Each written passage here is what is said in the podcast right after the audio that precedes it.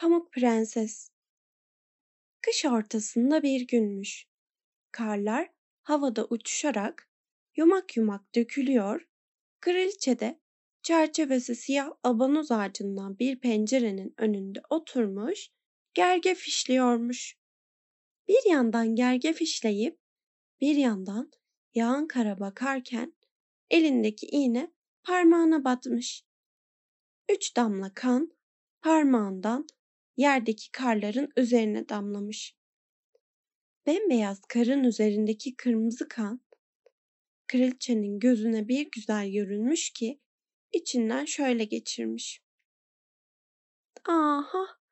Kar gibi beyaz tenli, kan gibi al yanaklı ve şu pencerenin çerçevesi gibi siyah saçlı bir çocuğum olsaydı Tanrı'dan başka hiçbir şey istemezdim. Arası çok geçmemiş, bir kızı dünyaya gelmiş kraliçenin. Kar gibi beyaz tenli, kan gibi kırmızı yanaklı ve pencerenin abanoz ağacından çerçevesi gibi siyah saçlıymış. Onun için de kendisine Pamuk Prenses adını koymuşlar. Ama çocuk doğar doğmaz kraliçe ölmüş. Bir yıl sonra da kral bir başka kadınla evlenmiş.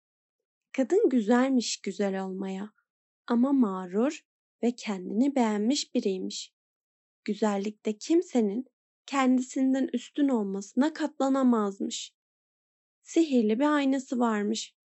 Aynanın önüne geçip kendisini seyreder, şöyle dermiş hep. Aynam aynam, canım aynam. Söyle benden güzeli var mı bu diyarda? Ayna da her seferinde şöyle cevap verirmiş.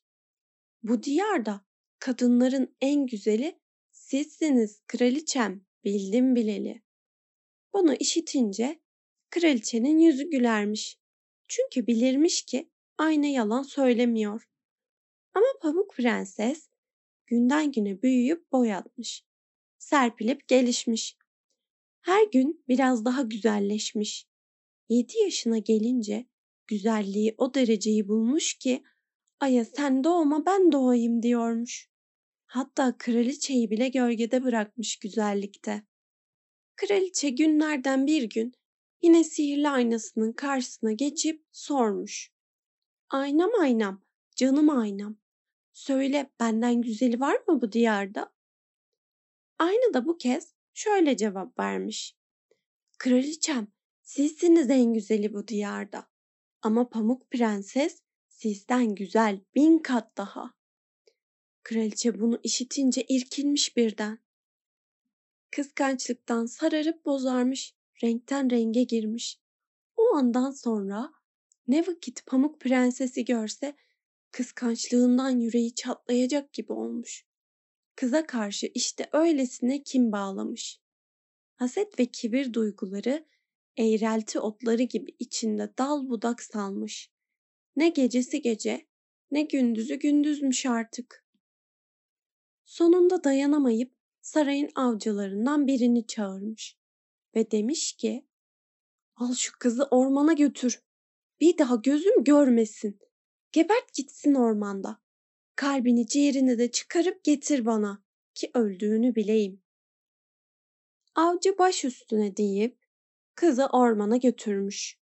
Tam bıçağını kınından çıkarıp kalbine saplayacağı sıra Pamuk Prenses iki gözü iki çeşme avcıya yalvarmış. Ah ne olursun canım avcı, kıyma bana, yaşayayım.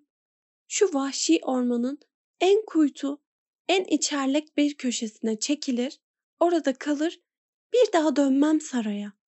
Kızın o eşsiz güzelliği karşısında avcı da merhamete gelerek pekala demiş.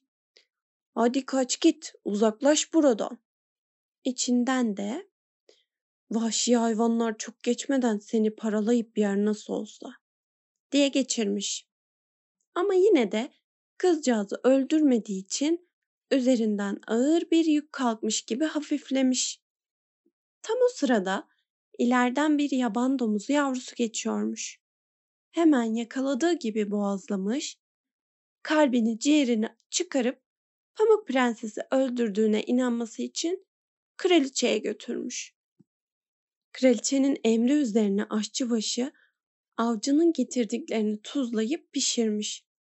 Hain kadın da Pamuk Prenses'in kalbiyle ciğeridir diyerek onları afiyetle yemiş. O yiye dursun, biz gelelim Pamuk Prenses'e. Zavallıcık, avcı kendisini koy verince uçsuz bucaksız ormanda tek başına kala kalmış. Korkudan ecel teri dökmeye başlamış. Başını kaldırıp ağaçlardaki yaprakları seyretmiş. Ne yapsın ne etsin bilememiş bir türlü. Ansızın bir koşu tutturmuş. Koşmuş, koşmuş. Sivri taşların üzerinden, dikenli çitlerin içinden koşmuş habire. Vahşi hayvanlar sağından solundan hoplaya sıçraya geçiyormuş da hiçbiri kendisine dokunmuyormuş. Ayakları artık vücudunu taşıyamaz oluncaya kadar durup dinlenmeden koşmuş. Akşam olmak üzereyken ileride küçük bir kulübe ilişmiş gözüne. Biraz dinleneyim diyerek kapısından içeri girmiş. Kulübede ne varsa küçükmüş. Ama o kadar zarif ve temizmiş ki deme gitsin. Orta yerde beyaz bir örtü yayılmış minik bir masa varmış. Üzerinde de yedi tane minik tabak. Her tabağın yanında da bir minik kaşık, bir minik bıçak ve bir tane minik bardak duruyormuş. Duvarın dibinde de yan yana yedi minik yatak görülüyormuş. Yatakların üzerine kar gibi beyaz örtüler, çarşaflar yayılmışmış. Karnı iyice acıkan Pamuk Prenses her tabaktan biraz sebzeyle biraz ekmek yemiş. Her bardaktan bir yudum su içmiş. Çünkü tek bir tabaktan yiyip de o tabağın sahibini büsbütün yiyeceksiz içeceksiz bırakmak istememiş. Ardından pek yorgun olduğu için yataklardan birine girip uyuyayım demiş. Demiş ama hiçbiri kendisine göre değilmiş yatakların. Birinin boyu fazla uzunmuş, birinin fazla kısa. Bakmış sonuncusu tam aradığı gibi. Tanrım sen beni koru diye dua ettikten sonra girmiş içine uyumuş. Ortalık iyice kararınca evin asıl sahipleri çıka gelmişler. Yedi cüceymiş bunlar. Dağda çalışır, toprağı eşip kazar, madencilik yaparlarmış. Kapıdan girip yedi minik lambalarını yakmışlar. Kulübenin içi aydınlanınca anlamışlar ki kendileri yokken eve biri gelmiş. Çünkü hiçbir şey evden giderken bıraktıkları gibi değilmiş. Birinci cüce, Kim benim sandalyeciğime oturdu? demiş. İkincisi, kim benim tabakçığımdan yedi demiş. Üçüncüsü, kim benim ekmekçiğimden koparıp aldı demiş. Dördüncüsü, kim benim sebzeciğimden atıştırdı demiş. Beşincisi, kim benim çatalcığımı kullandı demiş. Altıncı, kim benim bıçakçığıma el sürdü demiş. Yedincisi, kim benim bardakçığımdan içti demiş. Sonra birinci cüce çevresine bir göz atmış, bakmış kendi yatağında ufak bir çukurluk var. Demiş ki, kim benim yatağımda yattı? Bunu duyan ötekiler de koşup gelmiş ve her biri benim yatakta da biri yatmış diye seslerini yükseltmişler. Ama yedinci cüce kendi yatağına bakınca içinde yatmış uyuyan Pamuk Prensesi görmüş. Hemen ötekileri yanına çağırmış. Öteki cüceler de gelmişler. Hayretlerinden hepsi bir çığlık atmış. Yedi minik lambalarını alıp gelerek Pamuk Prenses'in yüzüne tutmuşlar. Aman ya Rabbi, aman ya Rabbi, bu ne güzel çocuk böyle diye bağırmışlar. Bir sevinmiş, bir sevinmişler ki Pamuk Prenses'i uyandırmaya kıyamamış, dokunmayalım da uyusun demişler. Yedinci cüce arkadaşlarının yanında yatmış. Her yatakta sırasıyla bir saat uyumuş. Gece de böylece sona erip sabah olmuş. Sabahleyin Pamuk Prenses uyanıp da yedi cüceyi karşısında görünce korkmuş ansızın. Ama cüceler tatlı değil, güler yüz gösterip kıza sormuşlar. Adın ne senin bakayım? Kız da Pamuk Prenses diye cevap vermiş. Cüceler peki bizim eve nasıl geldin demişler. Kız da başından geçenleri bir bir anlatmış. Üvey annem beni öldürmeye çalıştı ama avcı hayatımı bağışladı. Ben de kaçıp bütün gün durmadan koştum. Sonunda sizin evi gördüm burada. Cüceler, eğer bizim evin işlerine bakar, yemeklerimizi pişirir, yataklarımızı yapar, çamaşırlarımızı yıkar, yırtık söküklerimizi dikip yamar, ortalığı derleyip toplar ve temiz tutarsan yanımızda kalabilirsin. Biz de senin her isteğini yerine getiririz demişler. Pamuk Prenses de seve seve yaparım bunları diye cevap verip cücelerin yanında kalmış. Evlerini silmiş, süpürmüş, derleyip toplamış.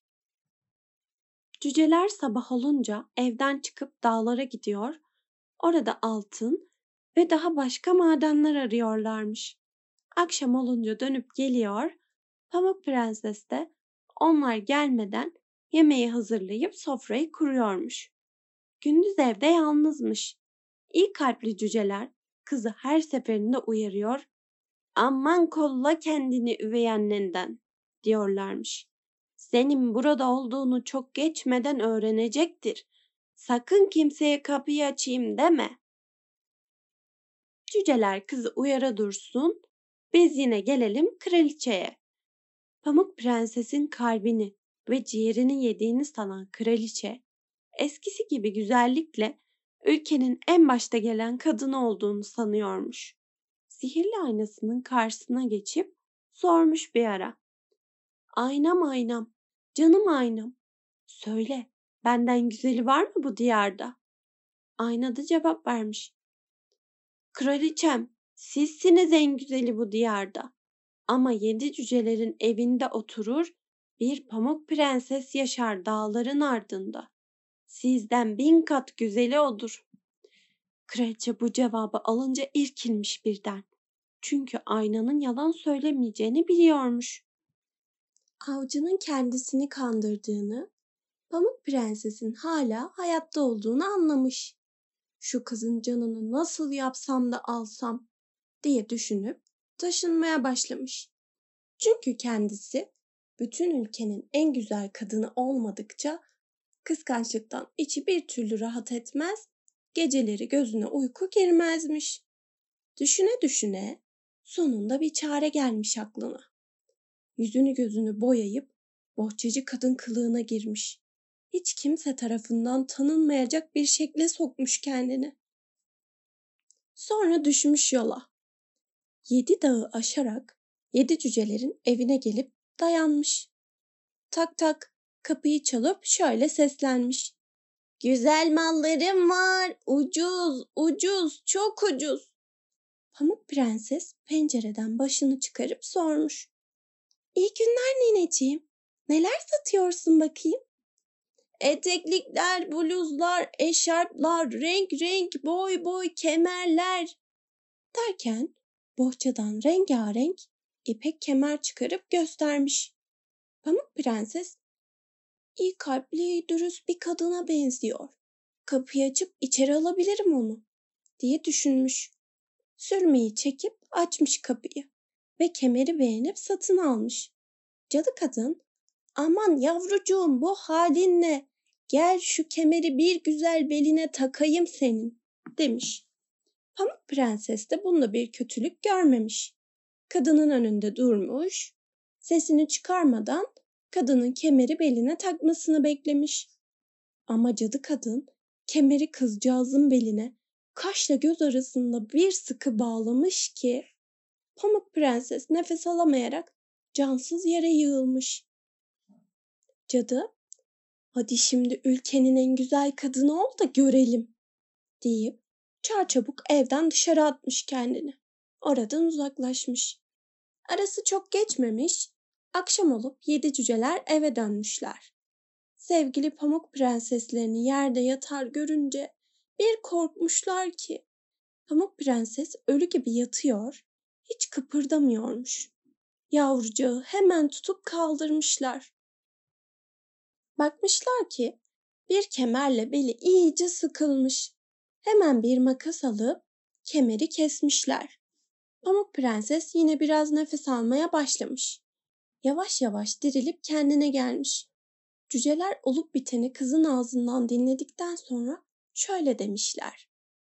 Bu bahçeci kadın olsa olsa senin o hınzır üvey anandır. Sakın biz yokken kapıyı kimseye açayım deme. Onlar böyle konuşa dursun, biz gelelim üvey anneye. Hain kadın saraya döner dönmez sihirli aynanın karşısına geçip sormuş. Aynam aynam, canım aynam. Söyle, benden güzeli var mı bu diyarda? Ayna da önceki gibi cevap vermiş. Kraliçem, sizsiniz en güzeli bu diyarda. Ama yedi cücelerin evinde oturur, bir pamuk prenses yaşar dağların ardında. Sizden kat kat güzel biri varsa odur. Kraliçe bunu işitir işitmez neye uğradığını şaşırmış. Çünkü anlamış ki Pamuk Prenses yine canlanıp dirilmiş. Dur sen diye söylenmiş kendi kendine. Sana öyle bir oyun oynayayım ki bir daha yakanı kurtaramayasın. Hemen oturup bildiği büyülerin yardımıyla zehirli bir tarak yapmış. Sonra öncekinden değişik bir bohçacı kadın kılığına bürünüp düşmüş yola. Yedi dağı aşıp yedi cücelerin oturduğu eve gelmiş. Tak tak kapıyı vurup bağırmış. Haydi bohçacı kadın geldi, taraklar, boncuklar, haydi bohçacı kadın geldi. Pamuk prenses de ben kapıyı açamam kimseye, başka eve gidin diye cevap vermiş. Cadı kadın bir bak öyleyse bakmanı da yasaklamadılar ya diyerek zehirli tarağı bohçadan çıkarıp havaya kaldırmış. Tarak Pamuk Prenses'in bir hoşuna gitmiş ki dayanamamış. Yanılıp yakılarak açmış kapıyı. Tarağı satın almış. Cadı kadın bunun üzerine demiş ki şu saçlarına bak gel seni bir güzelce tarayayım. Zavallı Pamuk Prenses'in aklına bir kötülük gelmemiş. Peki tara deyip kadının önünde durmuş. Ama tarak saçlarına dokunur dokunmaz zehir etkisini göstermiş. Kızcağız kendini kaybederek yere yığılıp kalmış. Hain kadın, seni dünya güzeli seni. Hadi şimdi yine kurtul da göreyim diyerek oradan savuşmuş. Yine Pamuk Prenses'in talihi varmış ki çok geçmeden akşam olup yedi cüceler eve dönmüş. Kızcağızı ölü gibi yerde yatar görünce bu işi yapsa yapsa yine o hınzır üvey annen yapar deyip Pamuk Prenses'in saçlarında sokulu tarağı bulmuşlar. Tarağı çekip almalarıyla kızcağız yine kendine gelmiş. Olup bitenleri yedi cücelere bir bir anlatmış. Cüceler de bir kez daha kendisini uyarıp sakın ha sakın biz yokken kimseye kapıyı açmayasın diye sıkı sıkı tembih etmişler. Bir yandan saraya dönen hain kraliçe yine sihirli aynasının karşısına geçip sormuş. Aynam aynam, canım aynam, söyle benden güzeli var mı bu diyarda? Ayna da cevap vermiş. Kraliçem, sizsiniz en güzeli bu diyarda. Ama yedi cücelerin evinde oturur, bir pamuk prenses yaşar dağların ardında. Sizden kat kat güzel biri varsa işte odur. Aynadan bu cevabı alan kraliçe öfkesinden kudurmuş, eli ayağı titremeye başlamış. Neye mal olursa olsun bu pamuk prenses ölecek mutlaka demiş. Sarayda kimsenin ayak atamadığı çok gizli bir odaya kapanıp büyülü bir elma yapmış. Zehirli hem de çok zehirli bir elmaymış bu. Al yanaklarıyla beyaz bir elmaymış. Dıştan bakınca o kadar güzelmiş ki görenlerin içi gider, ağzının suyu akarmış. Gel gelelim bir parça koparıp yiyenler de hemen öbür dünyayı boylarmış. Elma hazır olunca hain üvey anne yüzünü gözünü boyayıp bir köylü kadın kılığına girmiş ve düşmüş yola. Yedi dağı aşıp yedi cücelerin evine gelmiş. Tak tak çalmış kapıyı. Pamuk Prenses pencereden başını uzatıp demiş ki kimseyi içeri alamam. Yedi cüceler yasakladı çünkü. Köylü kadın kılığındaki üvey anne de iyi demiş. Ama ben elmaları elden çıkarmak istiyorum. Buyur al bir tanesini sana hediye mi olsun? Ama prenses hayır kimseden bir şey alamam diye cevap vermiş. Bunun üzerine cadı kadın zehirli olmasından mı korkuyorsun yoksa diye sormuş. Bak işte ortadan kesiyorum. Kırmızı yarısını sen ye, beyazını da ben yiyeceğim. Cadı kadın böyle söylemiş ama yalnız kırmızı tarafı zehirliymiş elmanın. Nefis elmayı canı çeken Pamuk Prenses kadının yarısını yediğini görünce daha fazla dayanamamış. Elini uzatıp zehirli yarısını da kendisi almış. Almış ama elmadan daha ilk ısırışta cansız yere yığılıp kalmış. Üvey anne kötü kötü Pamuk Prenses'e bakıp bir kahkaha savurmuş ve şöyle konuşmuş. Kar gibi beyaz tenli, kan gibi al yanaklı, abanoz gibi siyah saçlı ha? Ama bu kez yedi cüceler diriltemeyecek seni. Sonra saraya dönmüş. Sihirli aynanın karşısına geçip sormuş. Aynam aynam, canım aynam. Söyle, benden güzeli var mı bu diyarda? Ayna da en sonunda şöyle cevap vermiş. Kraliçem, sizsiniz bu diyarda en güzeli. İşte o zaman kraliçenin kıskanç kalbi rahat etmiş. Kıskançlıkla dolup taşan kalp ne kadar rahat edebilirse kuşkusuz. Aradan çok geçmemiş, akşam yedi cüceler eve dönüp bakmışlar ki ne görsünler. Pamuk prenses yerde serilmiş yatıyor. Nefes alıp verdiği yok. Kızcağızı hemen tutup kaldırmışlar. Acaba bir şey yedi de zehirlendi mi? diye sağa sola göz gezdirmişlerse de bir şey görememişler. Pamuk Prenses'in belindeki kemeri çözüp saçlarını taramış, vücudunu baştan aşağı göz suyuyla yıkamışlar. Ama hiçbiri kâr etmemiş. Sevgili yavrucağı bir türlü ayağa kaldıramamışlar. Bunun üzerine onu bir tabuta koyup kendileri de tabutun başına çökmüş, tam üç gün üç gece yas tutup gözyaşı dökmüşler. Pamuk Prenses'i ilkin toprağa gömecek olmuşlar. Ama bakmışlar Pamuk Prenses ölmemiş de uyuyormuş sanki. Yüzünde öylesine bir pembelik, bir canlılık varmış. Yanakları da al almış. Onu bu halde nasıl kara toprağa veririz deyip dört bir yandan görülebilen cam bir tabut yapmışlar. Pamuk Prenses'i tabuta koyup tabutun üzerine de adını yazmışlar. Sonra tabutu omuzladıkları gibi dağın tepesine çıkarıp koymuşlar. Sırayla biri tabutun başında beklemiş hep. Ve hayvanlar da gelip Pamuk Prenses için gözyaşı dökmüşler. Önce bir baykuş, ardından bir karga, sonra da bir güvercin. Pamuk Prenses uzun ama pek uzun bir zaman tabutta kalmış. Ne kokmuş ne bir şey olmuş. Gören sanki bu kız ölmemiş de uykuya yatmış dermiş.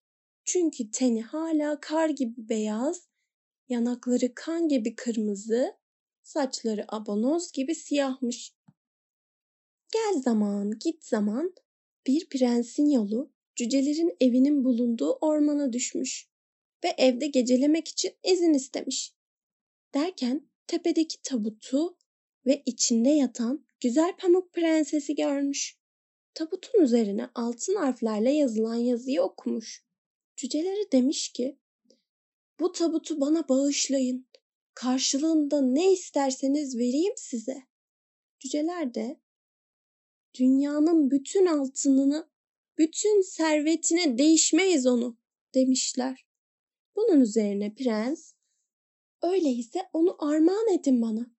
Pamuk Prenses yanımda olmadan yaşayamam artık. Kendisini canım gibi sevip el üstünde tutacağım demiş. O böyle söyleyince iyi kalpli cüceler prensin haline acımış. Tabutu tutup kendisine bağışlamışlar. Prensin uşakları da tabutu omuzlayıp yola koyulmuş. Nasıl olduysa uşakların ayakları bir ara bir çalıya takılmış, omuzlarındaki tabut sallanmış, yediği zehirli elmanın suyu sarsıntıyla Pamuk Prenses'in ağzından dışarı çıkmış. Çok geçmeden gözlerini açan Pamuk Prenses tabutun kabağını kaldırıp ayağa kalkmış, yeniden dirilmiş. Aman tanrım, neredeyim ben? Sözleri dökülmüş ağzından. Sevincinden çılgına dönen prens de benim yanımdasın diye cevap vermiş. Olup biteni Pamuk Prenses'e anlatarak demiş ki seni dünyada her şeyden çok seviyorum. Gel benimle. Babamın sarayına gidelim. Düğün dernek kurdurup evlenelim orada. Pamuk Prenses de prensten hoşlanmış. Kalkıp onunla gitmiş. Hemen düğün dernek kurulup evlenmişler. Her şey öyle güzel, öyle göz kamaştırıcıymış ki. Ama düğüne Pamuk Prenses'in hain üvey annesini de çağırmışlar. Hınzır kadın en güzel giysilerini giyinip kuşanmış. Sihirli aynasının karşısına geçip sormuş. Aynam aynam, canım aynam. Söyle, benden güzeli var mı bu diyarda? Ayna da cevap vermiş. Kraliçem, sizsiniz en güzeli bu diyarda. Ama genç bir kraliçe sizden güzel bin kat daha. Bunu işitir işitmez cadı kadın bir lanet savurmuş.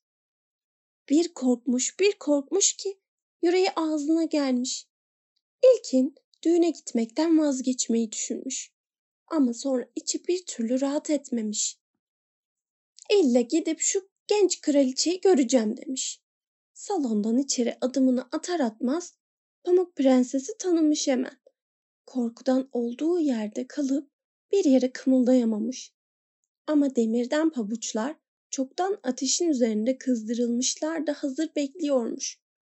Hemen kıskaçlarla alınıp getirilerek üvey annenin önüne konmuş. O kıpkızıl, yanıp tutuşan pabuçları giyip hiç durmadan dans edecekmiş. Çünkü kral böyle buyurmuş. Üvey anne de dans ede dans ede sonunda cansız yığılıp kalmış yere ve böylece yaptığının cezasını bulmuş.